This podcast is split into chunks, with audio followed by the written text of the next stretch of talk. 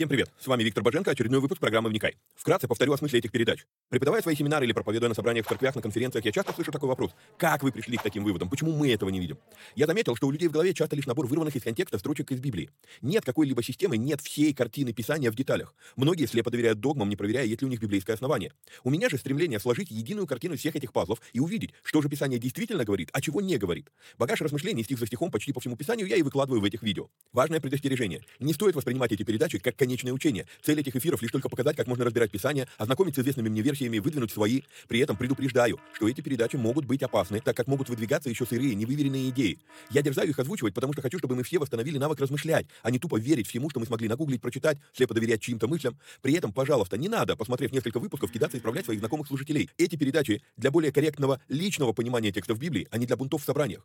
Писание действует через внутреннее преобразование, а не через громкие внешние события. В этих эфирах за беспрекословный авторитет принимаются только 66 книг канона Священного Писания. Второканон, Талмуд и прочие апокрифы мы можем рассматривать и часто рассматриваем. Но для меня они лишь мнения, которые имеют право на существование, но не являются глазом с небес. И да, я отдаю себе отчет, что и сами эти передачи тоже по своей сути апокрифичны. Теперь немного технической информации. К сожалению, времена, когда можно было рассчитывать только на Facebook и YouTube, ушли в небытие. Какие-то соцсети запрещают власти, какие-то соцсети сами запрещают нас. YouTube на Западе уже приобрел репутацию видео-гулага за навязывание своей повестки и подавление несогласных. И кто знает, что и кто еще надумает запретить нам или запретить нас. Видео-гулаг уже дважды уничтожал наши каналы. Поэтому мы ведем много разных средств коммуникации с вами.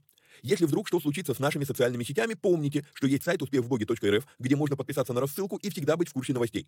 На данный момент мы используем четыре платформы для видеоматериалов. Odyssey, Рутуб, Дзен и Rumble. Ну и пока еще используем видео ГУЛАГ. Ссылки на все эти каналы стараемся добавлять под каждое видео. Кстати, может кто не знает, но на видеоплощадках можно ускорить воспроизведение. Мне кажется, что я говорю довольно медленно, поэтому в записи можно смело ставить скорость в полтора раза быстрее. Помогайте нам находить отрывки, достойные того, чтобы выложить их в виде сторис, рилс, шортс, клипов. Если увидели хороший лаконичный отрывок, пишите в канале на телеге. Название видео, где увидели этот сегмент и какая минута. Эти передачи можно также слушать в виде аудиоподкастов. Подписаться на подкасты можно через успехвбоге.рф наклонная черта подкасты. Говорят, хорош тот учитель, после учения которого вопросов стало только больше. Вот я и стараюсь быть хорошим. Если после просмотра передач у вас возник вопрос, вы можете его задать в специальной группе на Telegram. Попасть в нее тоже можно через канал в Телеге. Кстати, все новости служения помимо сайта тоже публикуются в этом канале. Есть просьба. Социальные сети считают крутыми и начинают продвигать те ролики, которые досмотрели до конца, которые лайкают, комментят и которыми делятся с друзьями. В какой-то мере можно даже сказать, что когда мы делаем эти простые действия с христианскими видеоматериалами, мы помогаем распространению Слова Божьего. Алгоритмы соцсетей начинают рекламировать эти материалы, если видят, что вокруг них много активности. Поэтому, если у вас не убудет, прямо сейчас ставьте пальцы, подписывайтесь на канал, жмите колокольчик, комментируйте, обязательно делитесь ссылкой с друзьями и все такое. Поехали!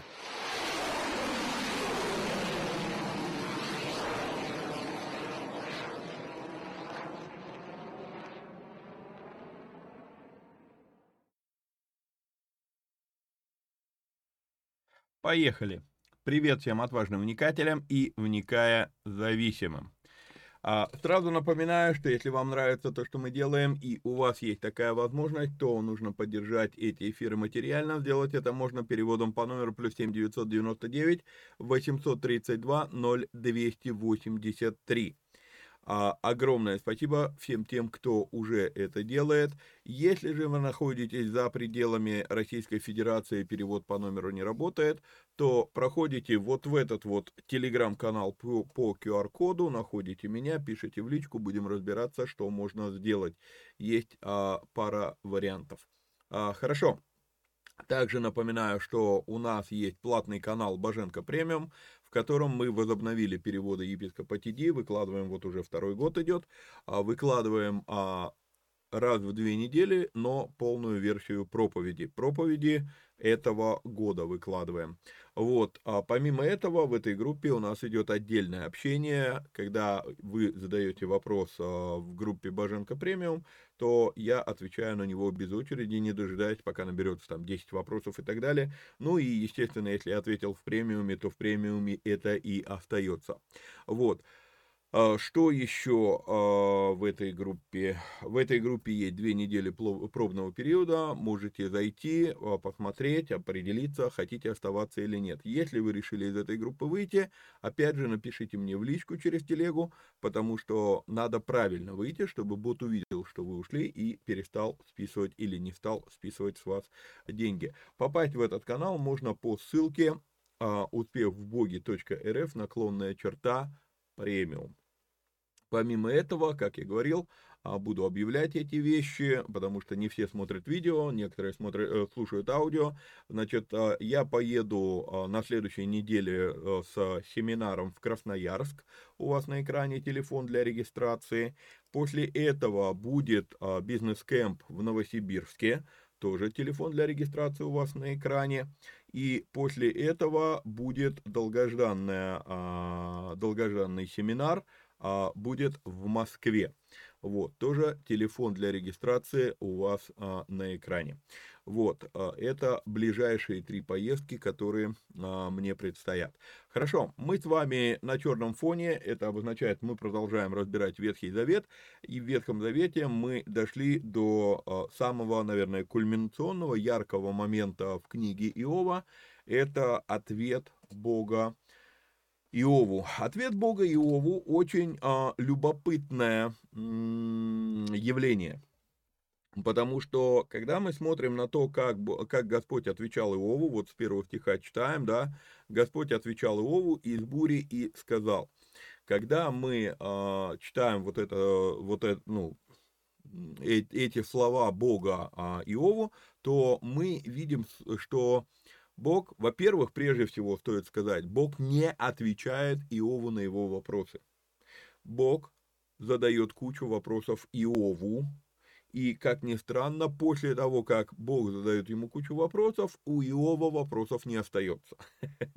Вот. Помимо этого, а, когда мы делали первую версию разбора, я прям даже так это и назвал, были ли у Иова 3D очки, потому что Бог показывает Иову несколько странных животных, а, которые, и вот тут вот нам придется либо пересматривать а, свои какие-то убеждения касательно путешествия во времени, либо нам придется пересматривать то, что э, налили в уши э, разные псевдоученые, которые щедро отсыпают миллиарды лет существования Земли, либо ну, либо, наверное, все-таки действительно у Иова были 3D-очки, и Бог там через какие-то 3D-технологии показывал Иову этих животных. Вот, но дойдем до них, а, будем разбираться. Итак, Ответ Бога Иову, а, книга Иова, 38 глава.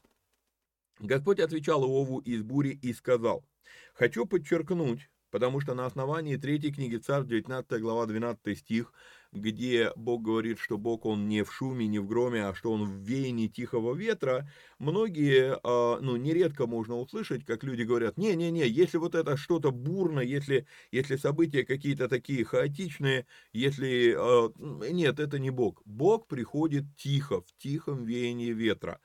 Я просто хочу обратить ваше внимание, что Бог не ограничивает себя приходом в тихом ветре. Вот тут вот он отвечает из бури. Просто обратите на это внимание. И сказал, э, Господь отвечал его в избуре и сказал, кто сей омрачающий проведение словами без смысла? Есть ли у нас основания считать, что Бог говорит эти слова а, про Иова? Да, вот ты омрачающий проведение без смысла. На поверку, на, ну, вернее, на поверхности, на первый взгляд – это не стыкуется с тем, что Бог скажет про слова Иова в 42 главе, что ты, вот, ну, когда он говорит Елифазу, что вот вы, гнев мой, э, гнев мой бушует на вас, потому что вы говорили обо мне не так верно, как раб мой Иов. То есть Бог признает, что Иов говорил об, об, о нем вернее, чем его друзья. А тогда почему здесь в адрес Иова звучит фраза, омрачающий проведение словами без смысла? Может быть, может быть, речь идет про все-таки, что Бог говорит Иову, но говорит про Елиуя, который только что говорил, и вдруг оп, и замолчал, не пойми, куда делся, исчез из этой книги, из дальнейшего повествования, да.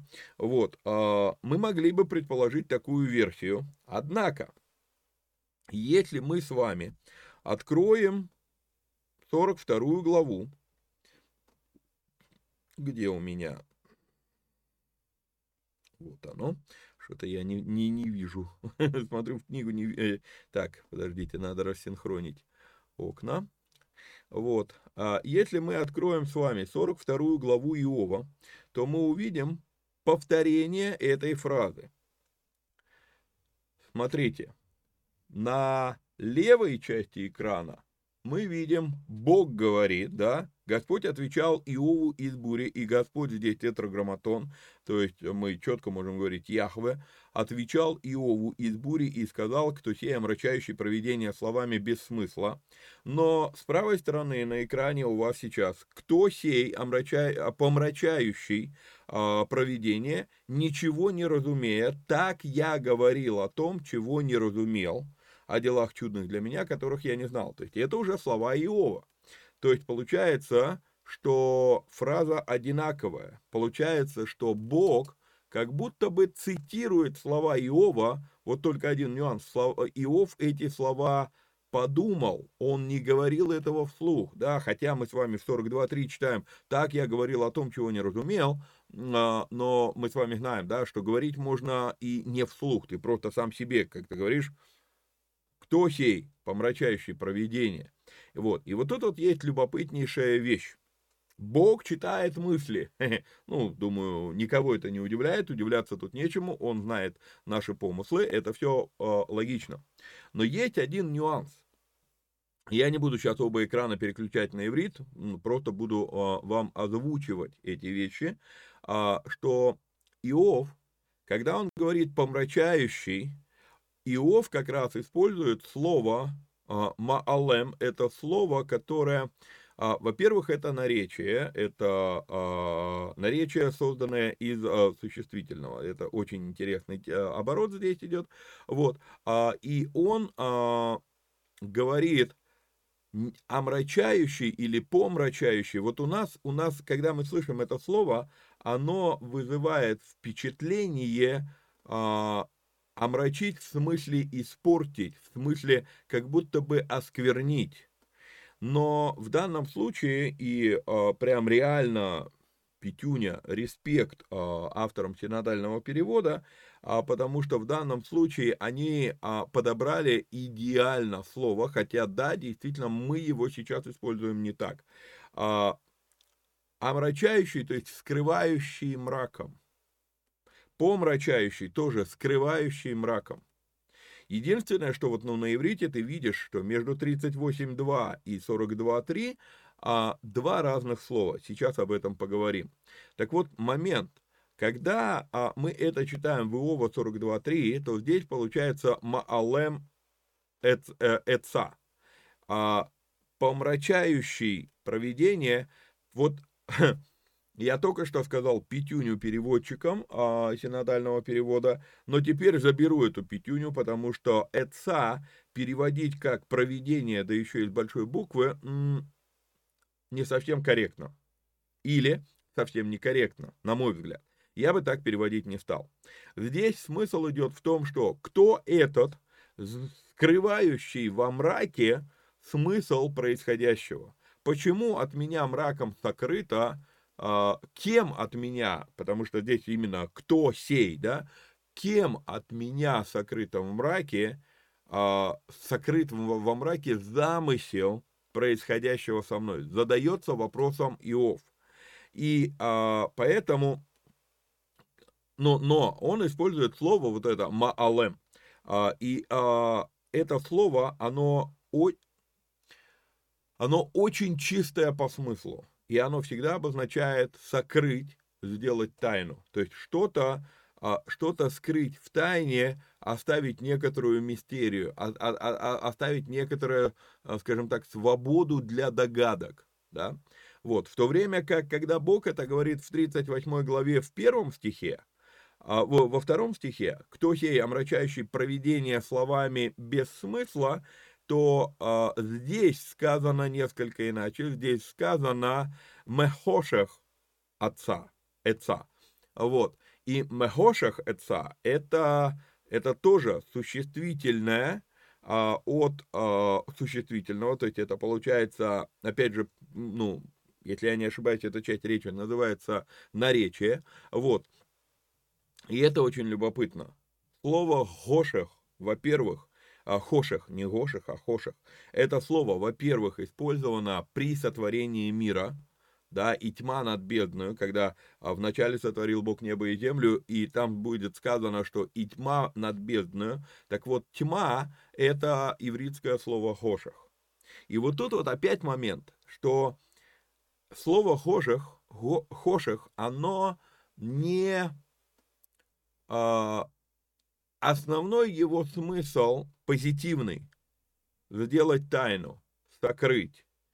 Но э, в то же время один из смыслов этого слова все-таки немножечко омрачить в плане вот в негативном, как бы, э, как сказать, вот знаете, когда э, придать немного траура этому, этому смыслу.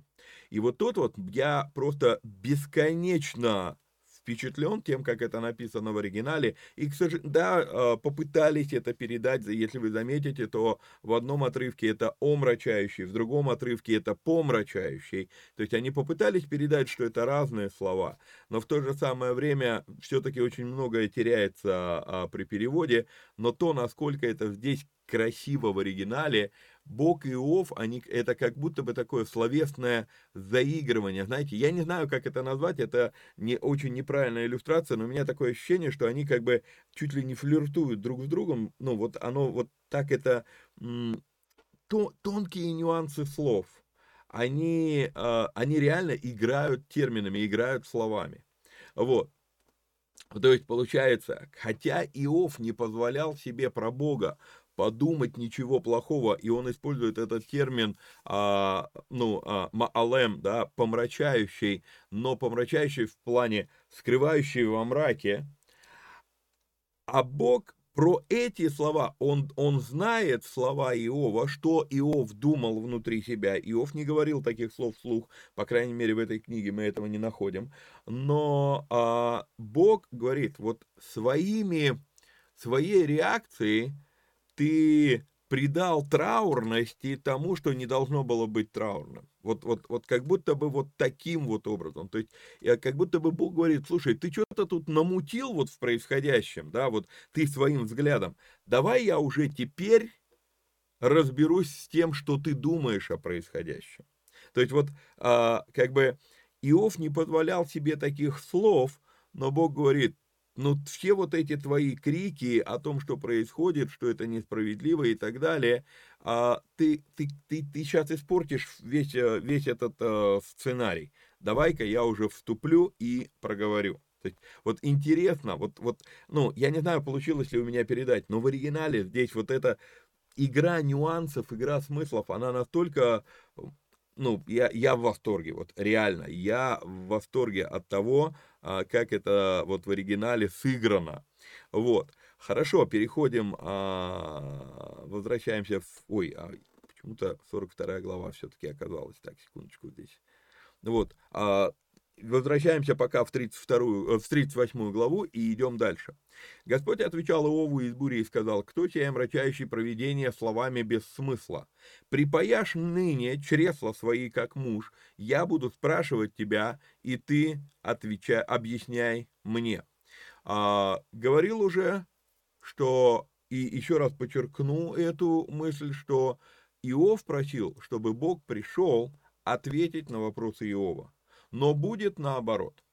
Бог задает Иову множество вопросов, и Иов не может ответить на эти вопросы. И когда Иов понимает, что он не может ответить на простые вопросы, которые Бог задает, он скажет, я полагаю палец на свои уста, я все, я молчу. Теперь момент. Иов просил, чтобы Бог пришел не во всем величии, чтобы Иов таки смог с ним разговаривать а Бог пришел в буре. Вот. А, то есть, да, Бог ответит на то, о чем ты просишь, но не факт, что все-таки Он ответит так, как ты просил, или так, как ты предполагал. Вот. А с другой стороны, можно, конечно, предположить такую мысль, что буря для Бога это как раз невероятно умаленное его проявление да, скорее всего, это далеко не все его а, величие. Хотя, ну, нас, как людей смертных, конечно же, буря а, пугает. Где был ты, когда я полагал основание земли? Скажи, если знаешь. начинается череда риторических вопросов. Основная мысль этих риторических вопросов, озвучу ее уже сейчас, а, чтобы вы через эту призму смотрели на эти вопросы. Основная мысль этих вопросов – тебе ли судить мои решения? Где был ты, когда я полагал основание земли? И вот тут вот а, стоит еще придраться к одной вещи. А, является ли фраза «основания» многочислен... множественное число, да, а, основание Земли фундаментом для учения плоскоземельщиков? Да, является. Обозначает ли это, что их учение верно? Нет. Я слышал, а, у меня были беседы с плоскоземельщиками, и они прям ссылаются вот на этот стих. Вот видишь, Земля реально стоит на спинах слонов, слоны стоят реально на а, черепахе и так далее. Вот. А, то есть, в принципе, как бы ты читаешь, ну, я полагал основание Земли. Наверное, такие они правы. Нет, не правы. Как это понимать?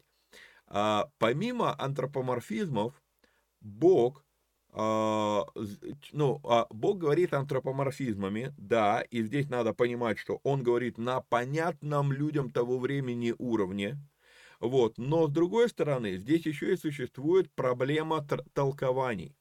Что такое проблема толкований? Вот тут вот мы с вами видим яркий, прям яркий пример этой проблемы. А, человек, читая нормальный текст, не может трактовать текст выше потолка своих знаний и своих убеждений. Именно поэтому, когда мы с вами читаем в, у кого, у Языкиля, я все время путаю Еремия и Языкиля, по-моему, у Языкиля, ну, я имена путаю, я не путаю, кто из них что сказал, но имена у меня почему-то перепутались между собой. По-моему, у Языкиля мы с вами читаем про а, колесо в колесе, и четыре лица в четыре стороны, и, и, и он летит, и он идет, и так далее, и так далее. А, и мы до сих пор не можем объяснить, что там написано. Почему? Потому что он описывает понятными ему терминами. И когда мы сидели а, в теологическом учились, а, один из преподавателей, с кем мы разбирали, а, я не помню, какую тему мы с ним разбирали, он вдруг открывает этот отрывок, он начинает его читать, этот отрывок, и он рисует на доске, вот э, раз, вот это колесо в колесе, ага, нарисовал. Ну, что-то нарисовал, мы до конца понять не можем, что. Потом раз, раз, раз, и он пока читал, раз, смотрите, говорит, что получается. Несколько элементов добавил к тому, что написано там в пророчестве, и получается современный вертолет. И тут момент. Даже если Езекиль видел вертолет, то может ли он назвать его вертолетом. Это слово появилось спустя несколько столетий, тысячелетий даже, да, вот. То есть он не может сформулировать нашими словами то, что, а, ну, если, если он видел вертолет, понимаете, то есть трактование или а, формулировки, они всегда будут ограничены уровнем нашего развития. Кстати говоря, именно поэтому а, мне всегда смешны слова людей, когда вот говорят, вот там простота во Христе. А, я знаю, что это слова Павла, я знаю, что он пишет это в послании, но давайте мы, да, опять же, дойдем до, до 1 Коринфянам, и вы увидите смысл и этой фразы в том числе, хотя она не из Коринфян. Вот. Так вот, момент а, очень а, важный. То, что Бог говорит, будь то в письменной Библии, будь то говорит тебе на уровне откровений, он может говорить вот столько, а поймешь ты вот столько, потому что понять ты сможешь только то, что тебе знакомо. И поэтому люди с узким кругозором, они ну, априори будут искажать Слово Божье, будь то письменное, будь то э, пришедшее на уровне откровения. Э, просто из того, что ну, и они, они сформулировать это не могут, они объяснить не могут то, что они видели. Ну вот. А, оно и так-то даже, даже с очень широким кругозором людям проблематично объяснить то, что они видят, когда а, ви, видят откровение небес, да. А тут, когда у тебя еще и ну, образование, как говорится, два с половиной класса, да, то тут, а, ну, это отдельная большая тема, я сейчас отвлекусь. Так вот, а, каждый, абсолютно каждый из нас, мы накладываем на прочитанное в тексте свое мерило. А это мерило, оно не может быть больше, чем твой кругозор. Есть такая проблема. Итак, переключаюсь на иврит, чтобы мы с вами здесь это видели. А, итак, ивритское слово «есад», вот оно, здесь, а, помечаю его, ивритское слово «есад», а оно действительно переводится как фундамент, как основание, оно переводится «крепить», несколько смыслов у этого слова. Однако, например, если мы с вами откроем исход 9 главу, то мы увидим использование этого слова это же слово, 18 стих, мы с вами увидим со дня основания его и до ныне. И мы с вами видим то же самое слово, я его сейчас пометил на экране. Со дня основания Египта, то есть, а, да, это слово фундамент, да, это слово основание, да, это слово крепить, но слово основание в русском даже языке может, использ... может иметь и метафорическое значение. Понимаете, да? Вот. Поэтому основание не обязательно, вот когда мы вернемся сейчас в Иова, то когда я полагал основание земли, речь идет про фундаменты или про начало бытия 1.1. Да, вначале сотворил Бог небо и землю. Вот, то есть мы, а, мы можем это и так понять, и так понять. Вот, то есть, и, и, и вот использование этого слова никого не удивляет, когда ты задумаешься, да, то есть, ну, а теперь, основание, ну, то, что нас не удивляет, что у слова основание может быть несколько, э, несколько разных смыслов. Ну, например, да, там э, некоторые фирмы пишут, некоторые фирмы пишут, наша компания основана в таком-то году. Началась, да, вот, то есть мы, ну, это не, мы, мы тут не думаем ни про какой фундамент. Вот, так вот момент заключается в чем? Если у человека только в голове плоскоземельная картина мира, да, то тогда вот эти слова станут основанием для слонов, для черепахи, которая течет, э, которая плывет в каком-то океане, да, ну вот. А когда доминирующим стало а, слово, ну, когда доминирующим стало мировоззрение, что Земля просто висит в космосе, люди стали думать, что это слово обозначает, ну, оно, оно говорит про начало Земли. Вот. А и при этом в оригинале, да и, да и в переводе, слово как было одним, так оно и осталось одним. И вот тут вот мы с вами видим, да, то есть ярчайшая, ярчайший пример проблемы толкований. Человек не может толковать то, что он видит, то, что он читает, то, что он слышит, вне рамок его мировоззрения. То есть, а рамки мировоззрения накладывают ограничения. Чем уже, уже мировоззрение человека, тем уже он будет трактовать э, видимое им или прочитанное им. Вот. Просто хотел подчеркнуть вам эту мысль, что где был ты, когда я полагал основание Земли, понять можно и так, и так. И это зависит от, вашей картины мира. Вы, вы верите в то, что Земля плоская, или вы верите в то, что Земля висит в космосе, и она круглая. Идем дальше. Кто положил меру ей, если знаешь? Или кто протягивал по ней вервь, да, измерительную веревку? На чем утверждены основания ее?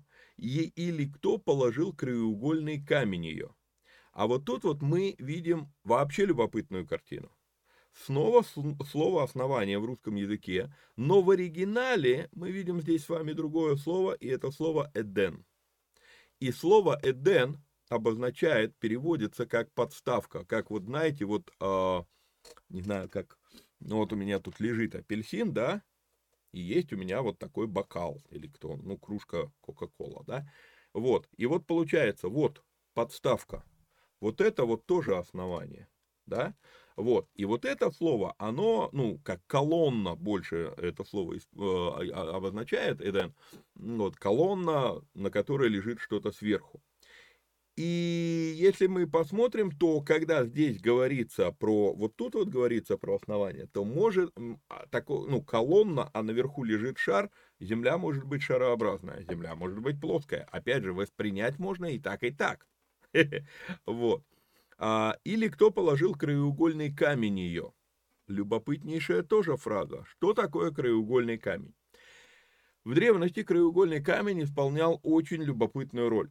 По сути, это, ну, таким образом называли, то есть, когда хотели что-то построить большое, то из камня вытачивали проект будущего дома, там дворца, там храма, то есть брали камень и на нем вытачивали, что, где, как будет. Вот здесь мы сделаем колонну, здесь у нас будет окно, здесь у нас будет вход. То есть брали камень и вытачивали точную копию, точную модель того, что хотят построить. И потом, а, начиная, когда клали камни или клали кирпичи, клали а, ну, большие, а, ну, тоже блоки, назовем их так, большие кирпичи, строили дом, то закладывали два камня в угол, и на этот угол клали вот этот то, что называется краеугольный камень, то есть модель строения, которое э, строится. То есть эски, ну, модель, да, эскиз это немножко не то, модель, то, только моделью это и назовешь. Вот. И получается, что во время работ любой строитель мог подойти в этот угол, посмотреть на краеугольный камень, так, ага, нам здесь уже пора начинать делать окно. То есть он смотрел, то есть вот он стоит этот угол, ты, ну, краеугольный камень, ты подходишь, смотришь, ага, мы в третьем ряду кладки э, блоков, и у нас здесь начинаются окна, ага, так, смотрим, через какое расстояние у нас окна. Ага, вот, все, наверное, уже... Нет, давай положим еще один блок. То есть любой строитель постоянно мог свериться с краеугольным камнем, что они строят и что ему сейчас делать дальше. То есть вот, а вот что такое краеугольный камень. И получается, с одной стороны, а, под краеугольный камень прикрепляли нитку уровня, да, чтобы все блоки, допустим, выложить, вывести в один уровень, мы натягиваем нитку, да, сегодня, когда камни, э, ну, кладут кирпич, кладут блоки, то натягивают нитку, чтобы все было в горизонте, да, вот э, под краеугольный камень закрепляли нитку э, выкладываемого уровня, и в то же самое время это модель строения, которое ты хочешь строить. И Бог спрашивает Иова, кто положил модель, с которой слеплена Земля? При этом важно понимать, что одного факта существования такого вопроса недостаточно, чтобы заявлять, что где-то еще есть модель, с которой делалась Земля. Да, то есть вот сам по себе этот вопрос, а, кто положил краеугольный камень ее, не обозначает, что такой краеугольный камень, что модель Земли где-то существует. Вот это тоже, а, ну, это антропоморфизм. Бог по-прежнему говорит с человеком на понятном ему а, языке. Идем с вами дальше. При общем ликовании утренних звезд, когда все сыны Божьи восклицали от радости, уже разбирали с вами, что Бней Лагим, не факт, что говорит про ангелов, разбирали это в начале этой книги, и вот если бы я где-то и мог допустить, что фраза «бней лагим» могла бы использоваться про ангелов, то это только здесь. И это единственное место, где это уместно. Однако, а могут ли быть другие варианты трактовки? А другие варианты трактовки опять задействуют вечность. Потому что если мы говорим про вечность, если мы говорим про духовный мир, я не вижу, почему э, речь не может быть про людей. Мы с вами обсуждали сотворим человека, да, а, на асе Адам. Почему на асе во множественном числе? Мы это разбирали с вами в Бытии, первая глава, 26 стих. Посмотрите то видео, возвращаться сейчас туда не буду. Но идея, а, идея того, что в духовном мире люди, ну так как это вечность, то а в вечности все происходит одновременно, то как раз при воплощении замысла из вечности в материальный мир а, очень легко сказать, что люди-то уже все, все, все люди, которые когда-либо жили, живут и будут жить, они все уже перед Богом, потому что это вечность. И поэтому в данном случае использование этой фразы «сыны Божьи восклицали от радости» я не могу отменить здесь людей. Вижу, да, можно было бы основаться, а, объяснить это так, но, ну, я имею в виду ангелами, но, опять же, объяснение, что Бней, Бней Лагим это ангелы, опять оно имеет право на жизнь, но ненадежное, не, ну, вот, не внушает доверия. Вот, идем дальше. А, кто затворил море воротами, когда оно исторглось, вышло как бы из чрева? когда я облака сделал одежду его и мглу пеленами его, и утвердил ему мое определение, и поставил запоры и ворота, и сказал, доселе дойдешь, и не придешь, не перейдешь, и здесь предел надменным волнам твоим. Здесь мы можем с вами видеть а, сразу несколько любопытнейших вещей. Во-первых, при разборе книги а, «Бытие», да, при разборе Парши Берешит, а, я обращал ваше внимание на то, что нигде не сказано, что вода была сотворена. Бог творит небо и землю, да, но, но, но, но вот три сущности, которые есть во втором стихе, не сказано, что они сотворены, не сказано, что сотворена тьма, не, не сказано, что сотворена бездна, и не сказано, что сотворена вода. Они просто перечислены, откуда они взялись. Вот. И потом сказано, Дух Божий носился над водой. Хм, а, а откуда вода взялась, если не сказано, что она сотворена? И поэтому, чем больше я размышляю над этим, тем, тем больше, как бы у меня, скажем так, э, открывается, нет, нет, открывается будет неправильное слово, э, тем больше я допускаю возможность того, что все-таки вода это представитель вечности в тварном мире как и тьма, как и бездна. Заметьте, тьма, бездна и вода – это три вещи, которые а, непонятно с точки зрения законов физики, они нарушают законы физики. И вот тут вот момент, который а, на, ну, заставляет, ну, в каком плане, да, что такое бездна, это где нет дна. А, закон физики просто требует, чтобы что-то было измеримо. А мы не знаем пределов Вселенной. И, и я говорил, что Вселенная это не, не, э, что бездна это не под землей, бездна это Вселенная. Вот. И получается, что когда ты смотришь, а там нету пространства, ну как, там пространство есть, но оно неизмеримо это нарушение законов физики. Или вода, которая все, все, все, все вещества в этом мире при охлаждении э, сжимаются, вода расширяется. Да? А единственное вещество, в которое в нормальном виде имеет три, э, три состояния. Э, жидкое, твердое и парообразное и так далее. То есть и вот, вот это заставляет меня задуматься, что тьма, бездна и вода, возможно, это представители вечности в этом мире вещества. Вот. И получается, здесь мы с вами видим, что вода, море, откуда-то исторглось. Кто затворил море воротами, когда оно исторглось, вышло как бы из чрева. Да, вот оно откуда-то исторглось, и потом, когда было достаточно, бам, закрылось, э, закрылись ворота. Ворота были затворены. Ну, просто, может быть, это поэтическая метафора. А может быть, это описание некоторого факта, что из чрева вечности воды излились в этот мир. И, ну, вот реально, по сей день вода единственное вещество, которое по, по сей день является загадкой и для физиков, и для биологов. Вот. А, а особенно если физики занимаются квантовой физикой, то вода там вообще, потому что вода это тоже волновая, как ни странно, структура, но имеющая материальное воплощение. Вот. А при этом а, она волновая структура, но в то же самое время она как раз поглощает другие волны, не передает их. И таким образом сама вода является изолятором, допустим, от а, радиоактивных излучений, опасных для жизни. Ну, то есть вот куча, куча таких любопытных нюансов с этим веществом есть.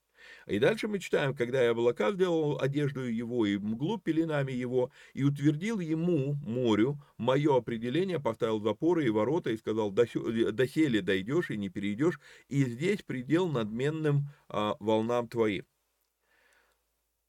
Понимаем ли мы, что запоры и ворота, вот если мы представим себе водоемы, большие водоемы в этом мире, а, там моря, океаны, реки, а, особенно полноводные реки, то мы вынуждены признать, что если здесь речь идет про запоры и ворота, и сказано «доселе дойдешь и не придешь», то воротами и запорами в данном случае Бог называет то, что мы сегодня называем гравитацией.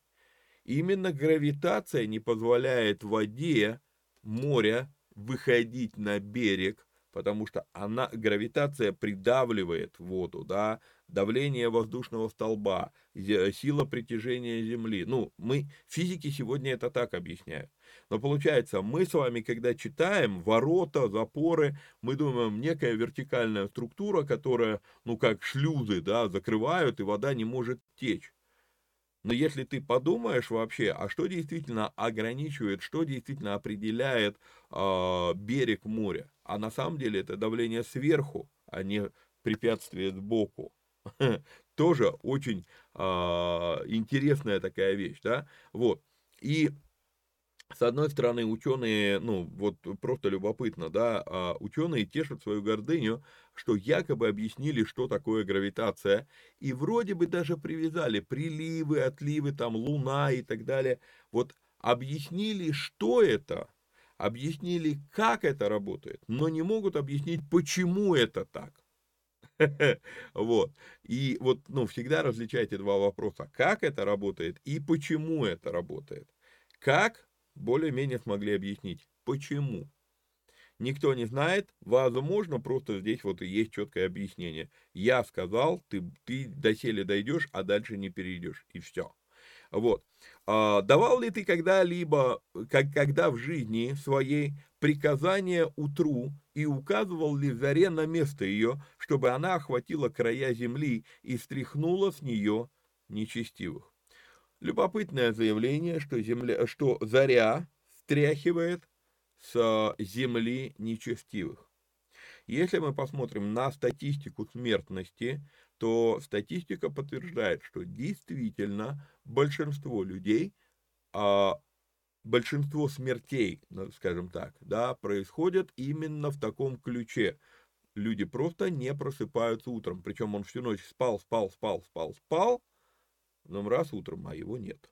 Да, то есть вот любопытная фраза, очень, ну, статистика подтверждает эти слова, что именно заря стряхивает с земли нечестивых. И при этом задумайтесь, еще раз подчеркну эту мысль, что со времен, как Адам вкусил от дерева познания добра и зла, а, честивых-то в принципе и нет. Вот Иов, он не порочен, но это не обозначает, что он честив, да, то есть, ну, у нас нет такого слова в русском языке, есть слово только нечестивые, да, но вот задумайтесь над этим, то есть здесь речь не идет о том, что стряхивает только плохих, ну, с точки зрения Бога, в принципе, хорошим-то никого и не назовешь. Надо тоже это понимать. Вот. А, чтобы земля изменилась, как глина под печатью, и стала, как разноцветная одежда, и чтобы отнялся у нечестивых свет их, и дерзкая рука их сокрушилась. Не сходил ли ты во глубину моря, и входил ли ты в исследование бездны? Отворялись ли для тебя врата смерти, и видел ли ты врата смерти, э, тени смертной? А, и я хочу остановиться на 17 стихе, вопрос, который Бог задает Иову. Он, я хочу, чтобы вы над ним задумались. Потому что так из этих слов получается, что истинное познание мира, вот реальное познание мира, оно должно включать в себя и познание смерти. И это очень важный нюанс. Павел позже, он напишет нам слова, что ныне мы знаем тускло, мы гадательно. Вот после смерти мы познаем, как и мы познаны, то есть полностью. Поэтому, доколе мы живы, мы можем говорить лишь ограниченно. Именно поэтому в большинстве случаев, если я не забываю сделать эту оговорку, я делаю оговорку, ну я так думаю, я так понимаю. Это не обозначает, что мое понимание единственно верное. Потому что на самом деле окончательное понимание, оно требует еще и познания смерти. А вот тут вот момент, ну, доколе я с вами говорю, ну, похоже, я все еще жив. Вот. А, и поэтому, можем ли мы сегодня говорить, мир устроен вот так? Максимум, что мы можем сказать, известный мне мир устроен вот так. И тогда напрочь исчезает возможность каких-либо абсолютно уверенных заявлений о том, как устроен этот мир. Поэтому мы, мы, мы, мы, мы, мы а, обречены постоянно говорить, я думаю, что это вот так. Я думаю, что это работает вот так. Отворялись ли для тебя врата смерти, и видел ли ты врата тени смертной? Обозрел ли ты широту земли? Объясни, если знаешь все это. Где путь к жилищу света и где место тьмы? Ты, конечно, доходил до границы ее и знаешь стези к дому ее. Ты знаешь это, потому что ты был уже тогда рожден, и число дней твоих очень велико. А теперь внимание. А, на семинаре я показываю несколько примеров о том, что далеко не все то, что написано в Библии, а, должно восприниматься так, как написано. Например, если мы читаем Амоса 4 главу, то в 4 главе Бог говорит а, Израилю, идите и грешите. Является ли это повелением Бога, что, ну, что это заповедь, что надо грешить? Конечно же нет. Почему? А ты почитай вообще контекст этой книги, и ты увидишь, что Бог говорит, вы, вы, вы, вы, ну, позвольте я своими словами, вы меня так уже задолбали свои, свои, своими грехами, уже идите и, и даже не думайте возвращаться ко мне. То есть это не то, что Бог хочет, чтобы мы грешили. Он говорит, ну уже поздно, у меня уже кончилось терпение, я уже устал миловать э, говорит он в одном из стихов. Вот, поэтому и здесь вот то же самое. Вроде как это слова Бога, ты, конечно, доходил до границы ее и знаешь стези к дому ее, ну, а, чье ее, место тьмы, да, то есть ты доходил до границ тьмы и знаешь стези, знаешь путь к, к дому тьмы. Ты знаешь это, потому что ты был уже тогда рожден, и число дней твоих очень велико. Является ли это основанием для нас говорить, что Иов это какой-то бессмертный, вечный человек, который там еще до сотворения мира существовал? Конечно же нет, потому что первый, кто был сотворен, Адам, а не Иов. А, а все то, что здесь сказано, подразумевает, что Иов был сотворен до Адама, что ли? Да нет. Обозначает ли это тогда, что Бог сказал неправду? Это лишь обозначает, что Бог троллит Иова ну, современное слово буду использовать, подкалывает, подначивает. В какой-то мере он говорит это с улыбкой, он говорит, ну ты вот, э, ты, ты пытаешься предъявы мне делать, ну да, наверное, это ты был от, от сотворения мира еще до того, как свет появился, вот ты знаешь, где живет тьма, и так вот ты измерил всю землю, так что ли? То есть это заявление, сделанное таким образом, но это не обозначает, что Бог утверждает, что Иов ну, настолько древний человек. Хочу то, просто, чтобы вы обратили на это внимание. Дальше он говорит, входил ли ты в хранилище снега и видел ли ты сокровищницы града, которые берегу я хм, на, время бит, на время смутное, на день битвы и войны.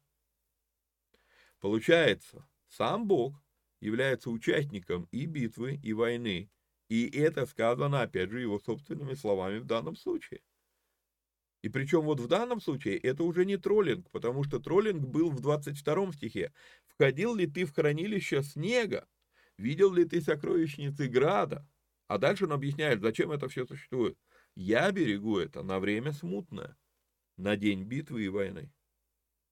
И мы с вами можем вспомнить, что в книге Иисуса Новина, допустим, Бог кидал градины, когда они воевали, и Библия говорит, что больше амаликитян погибло от града, чем от меча. Опа-на, как любопытно. А по какому пути разливается свет и, доносит, и разносится восточный ветер по земле? Кто проводит протоки для, для излияния воды и путь для громоно, громоносной молнии? Чтобы шел дождь на землю безлюдную, на пустыню, где нет человека, чтобы насыщать пустыню и степи, возбуждать травные зародыши к возрастанию. Есть ли у дождя отец? Или кто рождает капли росы? Из чьего чрева выходит лед? И иней небесный, кто рождает его? Воды, как камень, крепнут, и поверхность, э, поверхность бездны замерзает. Можешь ли ты развязать узел Хима и, и, и разрешить узы, узы Кисиль? Можешь ли выводить созвездие в свое время и, и вести ас с ее детьми? Ну, здесь идет речь про три созвездия, созвездие Ориона, созвездие Плеяды и созвездия Медведец. Вот. Дальше он говорит, знаешь ли ты уставы неба, можешь ли установить Господь твоего на земле?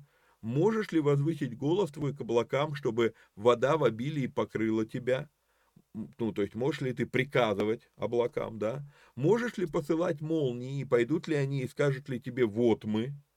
Кто вложил мудрость в сердце, или кто дал смысл разуму? И я для себя здесь делаю пометку, все-таки между сердцем и а, разумом есть раз, разница. Мудрость находится в сердце, а смысл в разуме. Другими словами, мы понимаем, что да, что ну, сегодня медики знают, там, мы, мы знаем устройство сердца, там никакого мозга нет. Почему мудрость находится в сердце? Но потому что, как ни странно, сердце, оно с одной стороны определяет, а с другой стороны само определяемо нашими эмоциями. И вот тот вот момент, мудрость – это способность управлять эмоциями. Возможно, для этого мозг и не нужен. Мозг нужен для разума. А мудрость – это способность управлять эмоциями. И да, разум будет управлять сердцем, стоит ли сердцу реагировать на эмоции. Идем дальше. Кто вложил мудрость в сердце и кто дал смысл разуму? Кто может исчислить облака своей мудростью и удержать сосуды неба? Вообще, вот когда смотришь на этот псалом, то создается впечатление, и, наверное, это верное впечатление, что ответ Бога Иову – это псалом самого Бога о себе самом. В виде риторических вопросов мы видим перечисление всего того, что Бог творил. Может быть, не все, что Он сотворил, здесь перечислено, но все, что здесь перечислено, это то, как Бог это делал. И Он говорит, вот это ты знаешь, вот это ты измерил, вот это ты решал, вот этому ты повелевал – то есть он э, все это а, подразум... ну, автоматически, это риторические вопросы, автоматически а, появляется ответ. Нет, это ты делаешь, нет, это ты делаешь, нет, это ты делаешь. То есть это, по сути, Бог прославляет, ну, в данном случае Бог прославляет сам себя. И его прославление самого себя, Иисус говорит, оно уместно. Вот. А, так, кто может расчистить, расчислить облака своей мудростью и удержать сосуды неба. Когда пыль обращается в грязь и глыбы слипаются, ты ли ловишь добычу львицы и насыщаешь молодых львов, когда они лежат в берлогах или покоятся под тенью в засаде? Любопытнейшая вещь. Мы думаем, что львы охотятся на свою добычу сами. Однако, стоит обратить внимание, что Бог здесь говорит, что это Он решает. Вот львы вышли на охоту но это Бог решает, будет ли данная охота результативной или нет. И поэтому, а, когда ты вот, это, вот эту фразу видишь, ты ли ловишь добычу львицы, то все вот эти вот разговоры о том, что закон джунглей это жестоко и так далее, а, по сути, Бог говорит, это мой порядок вещей, вы куда лезете? А я думаю, здесь стоит задуматься над этим. Когда они лежат, ты, ты ли ловишь добычу львицы и насыщаешь молодых львов, когда они лежат в берлогах или покоятся под тенью в засаде? Кто приготовляет ворону корм его, когда птенцы его кричат к Богу, бродя без пищи? Кто это делает? Ну, ответ, вопрос риторический, ответ очевиден. А, ну, 53 минуты буду заканчивать, не буду переходить в следующую, в 39 главу. Я думал, честно говоря, пройду быстрее а, речь, речь Бога, но а, некоторые вещи здесь стоит а, прям реально обратить на них внимание. Вот, а, значит, в следующем эфире, в черном, а, в следующем эфире мы будем с вами продолжать речь Бога, ответ Бога а, Иову. Ну, а так, напоминаю, что надо подписаться, лайкнуть, прокомментировать, поделиться ссылкой. Ну и если есть такая возможность, то нужно поддержать эти эфиры материально. А так, до следующей встречи. Вникайте самостоятельно. Всех вам благ и благословений. Пока-пока.